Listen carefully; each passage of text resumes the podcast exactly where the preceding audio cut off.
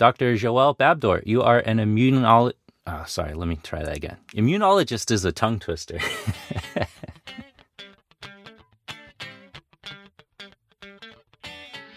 Hello, this is Ever Wonder from the California Science Center. I'm Perry Roth-Johnson. Our immune systems are always hard at work, protecting us from viruses, bacteria, and other critters that can infect our bodies and make us sick.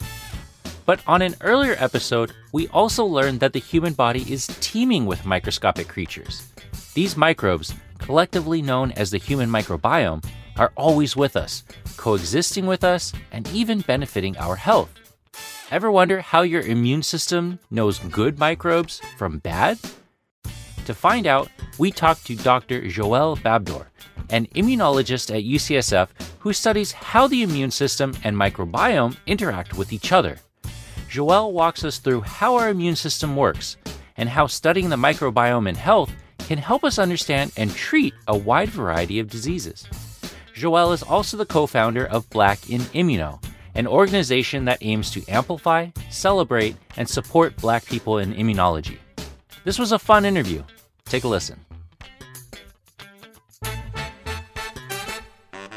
Dr. Joelle Babdor, you are an immunologist at UCSF. Joelle, welcome to the show. Thank you. I'm so glad to be here. Yeah, and Jenny Aguirre, producer and co-host of the show, is also here with us. Hi, Jenny. Hey, Perry, and hey, Joelle. So, Joelle, I know you study how our immune system interacts with our microbiome, and I got to tell you, I'm so curious and grateful to talk to a scientist and expert like you, because I feel like for the past couple of years, we've all been forced to get a crash course in how our immune system works, and I know I still find it a little mystifying and confusing. So, why don't we start there? What exactly is our immune system? So our immune system is what protects our body. It's a set of barriers and also a lot of cells that actively patrol our body, and they find and destroy pathogens, any kind of microbes that could be harmful and make us sick. So these cells are in our blood, in our organs, everywhere in the body, and they're looking out for us, basically. The other thing you study is the microbiome. We know it's made up of a bunch of microbes, but what exactly are microbes and our microbiome? Oh, that's a great question. So microbes are very small organisms, and so they are life forms, and you know they're doing the same thing that we do, right? They eat, they reproduce, and they die at some point. And the microbiome is a set of bacterial communities that live inside our body. They're very different depending on the host. So you know, the human microbiome is a very specific set of bacterial communities, but you have other forms of bacterial communities, some in the soil, some in the air, some in our fridge. There are different bacterial communities, and the human microbiome is the community of microbes that live in the body. What does our microbiome do for us? Any examples? Yeah, it does a lot, actually. Historically, we used to think of as bacteria in the body being something bad. But at some point, we've started to think of the bacteria in our body as something that is helping us, and that we live together, and that there is a reason for why we're living together, and because we're actually helping each other. A good example is when we eat food. We're not able to digest and utilize some of the energy that is contained in the food because we're just not capable of digesting some of the nutrients that compose the food that we eat. So some of the bacteria in our gut can help with that. Let's say you're eating an apple, for example. Some of the sugar in the apple is not immediately digestible by your intestine. And some of these sugars are called pectins. Those are sugars, but they're actually, we call them dietary fibers. And some bacteria in your gut can break these fibers down into sugars that you can digest and utilize. And it's not only pectins. There are like thousands of examples where our microbiome, the bacteria in our gut, work with us to process the food that we eat so we can utilize the energy that is contained in the food. Okay. But our immune system is supposed to keep the baddies out, you know, the germs out, right? So how does our immune system know the difference between good, quote unquote, and bad, quote unquote, microbes? Yeah, that's a great question. I think so far we don't have the full answer to that, but we have a sense of what's going on. So when, like a microbe enters the body, you have some immune cells that are going to pick up this microbe. The cells that are responsible for this first encounter are called dendritic cells. And so dendritic cells are going to catch the microbe, ingest it, and then chop it up in small pieces and look at those small pieces and try to see if those small pieces are good or bad.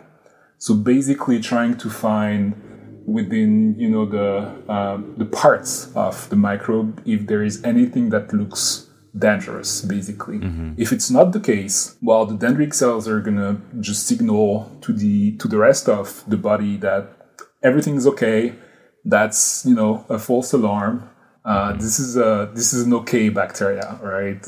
Mm-hmm. But in a case of a dangerous pathogen, something that would be harmful, the dendritic cells are going to be able to detect some molecules at the surface of this pathogen that are bad news, right? Mm-hmm. And we call those molecules danger signals, basically, right? Okay. And so, if there is a danger signal, then the dendritic cell is like, okay, well, this is dangerous. Something is going on, and the dendritic cell is going to ring the alarm, basically, and alert the entire immune system that there is an attack and that we need to find the pathogens and destroy them.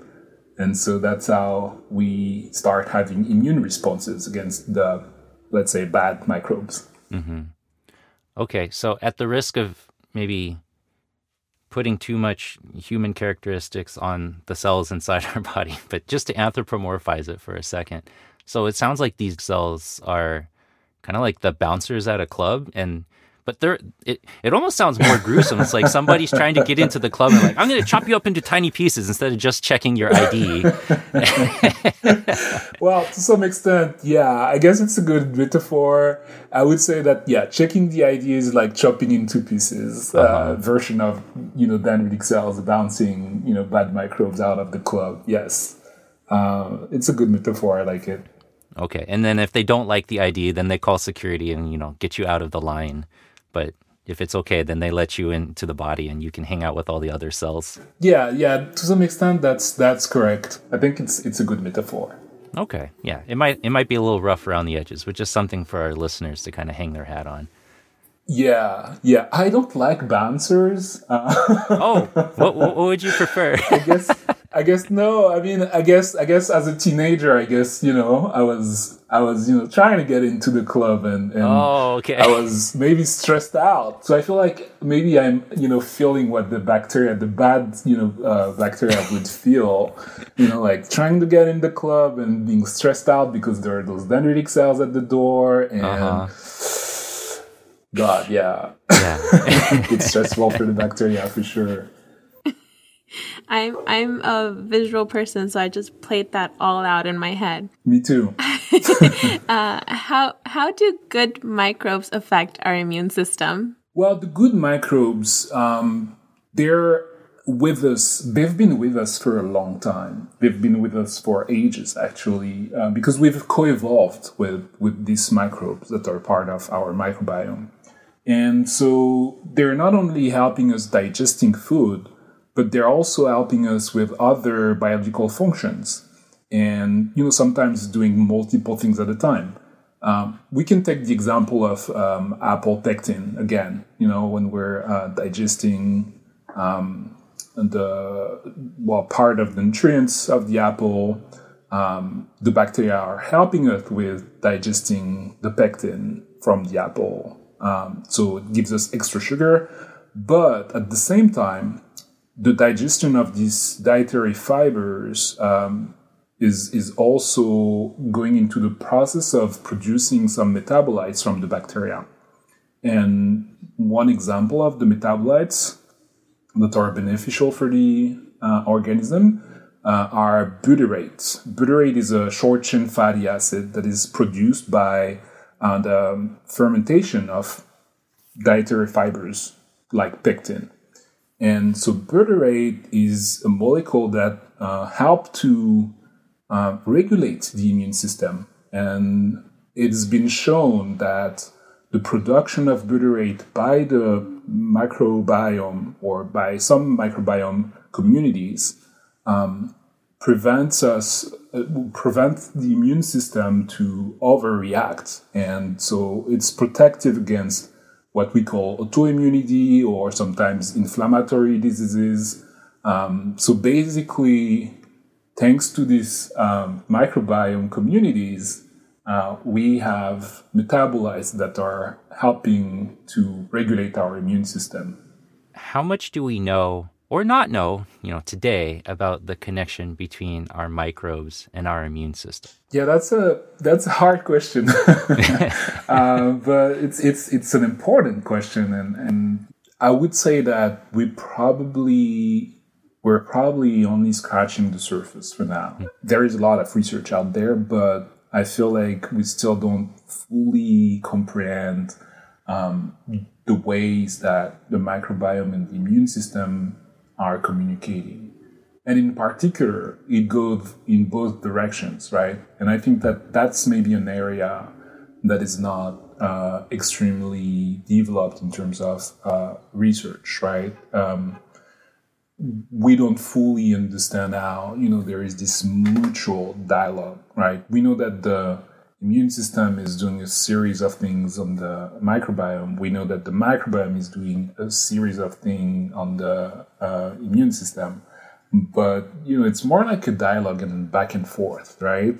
Mm. And we have a poor idea of this dialogue and how it's taking place and how it's like mutually shaping both biological systems. So I think that's an area where there is a lot of work to be done to understand more the dialogue, more than, knowing that, we know that they can say some things. Now we need to understand the full conversation, basically, right? Mm. It's like we need a Rosetta Stone to translate what's happening. Exactly. You know something is being said, but you don't know what. Yeah, we have a glimpse. We have some glimpse of what is being said, but yeah, we don't capture the full conversation, I think. And the reason is that it's extremely complex, right? There are like all these, we have hundreds of bacterial species, and actually, if you look closer, within each species, you have different strains because one species has actually like different forms and carry different version of the genome of this species. So it's like extremely complex to understand what they do. And then on the immune system side, the immune system is such an incredibly complex machine as well. So it's like trying to understand fully each of these biological compartments is already an important task. And once we'll be able to do that, I guess we'll have a good sense of the dialogue, but also investigating directly the interactions, I think is a good way to get more insight of this full conversation that is happening. Wow. It's a whole nother world. It really is. Actually, two other worlds that are colliding. Oh, right. Yeah, two worlds.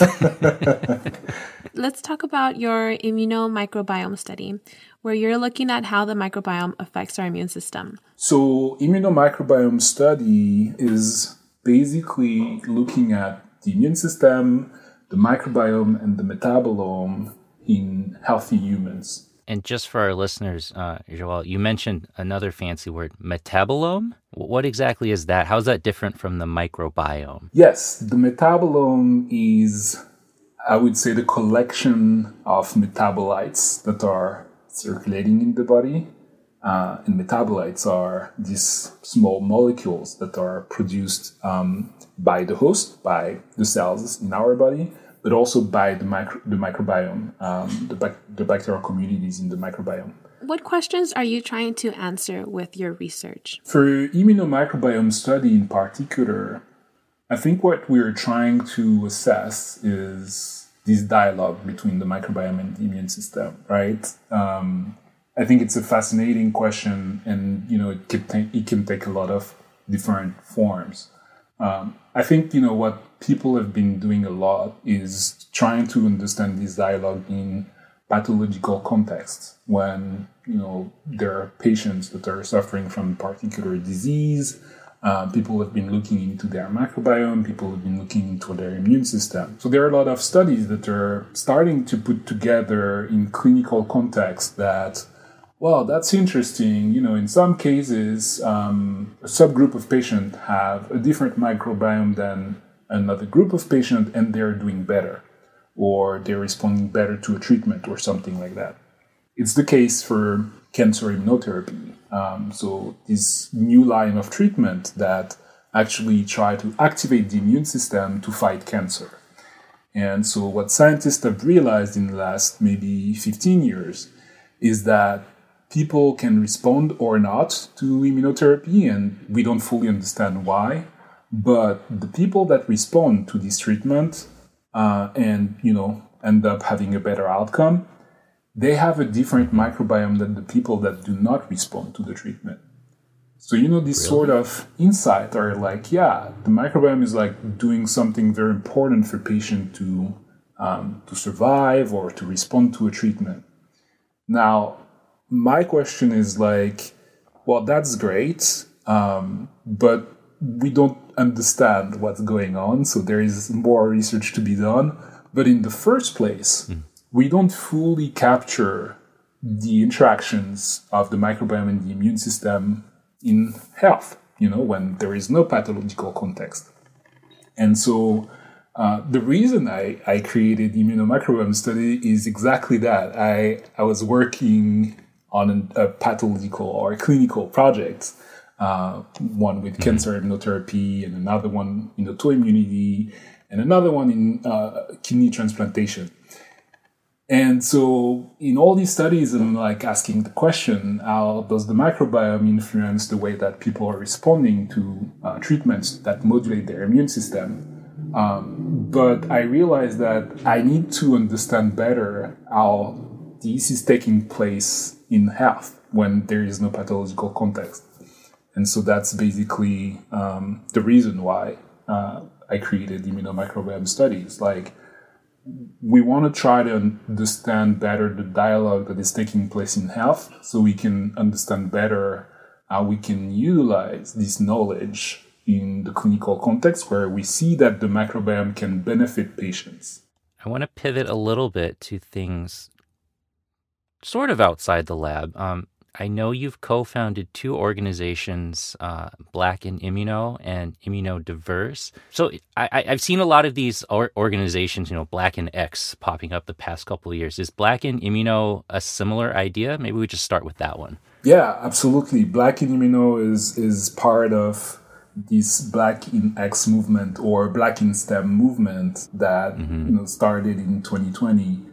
And so, yes, the goal of Black in Immuno is to amplify Black immunologists that are making extremely important contributions in the field of science, and in particular immunology. And can you tell us a little bit about how it got started?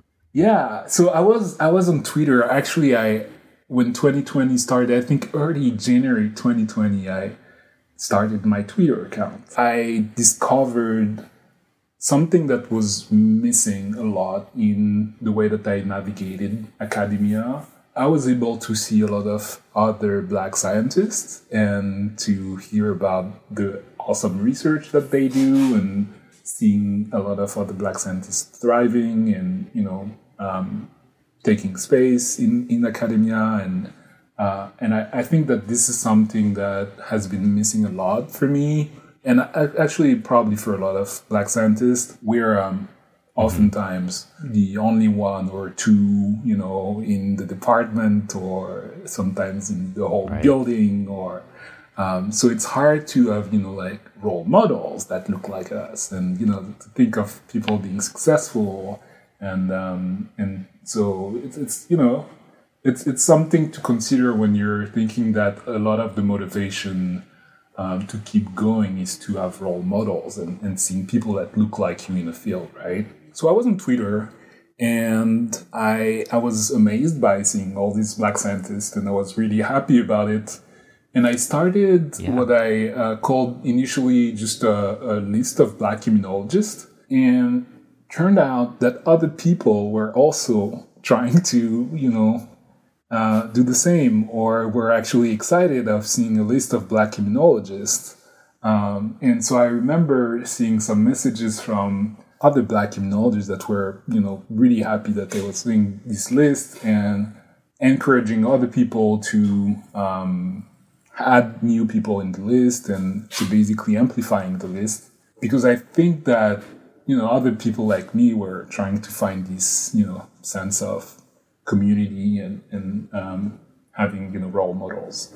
At the same time, there's been the murders of George Floyd and other Black people. And the fact that there was a lot going on in the country at the time, I think it helped to ask hard questions about the academic field and the way that Black people are navigating this field as well.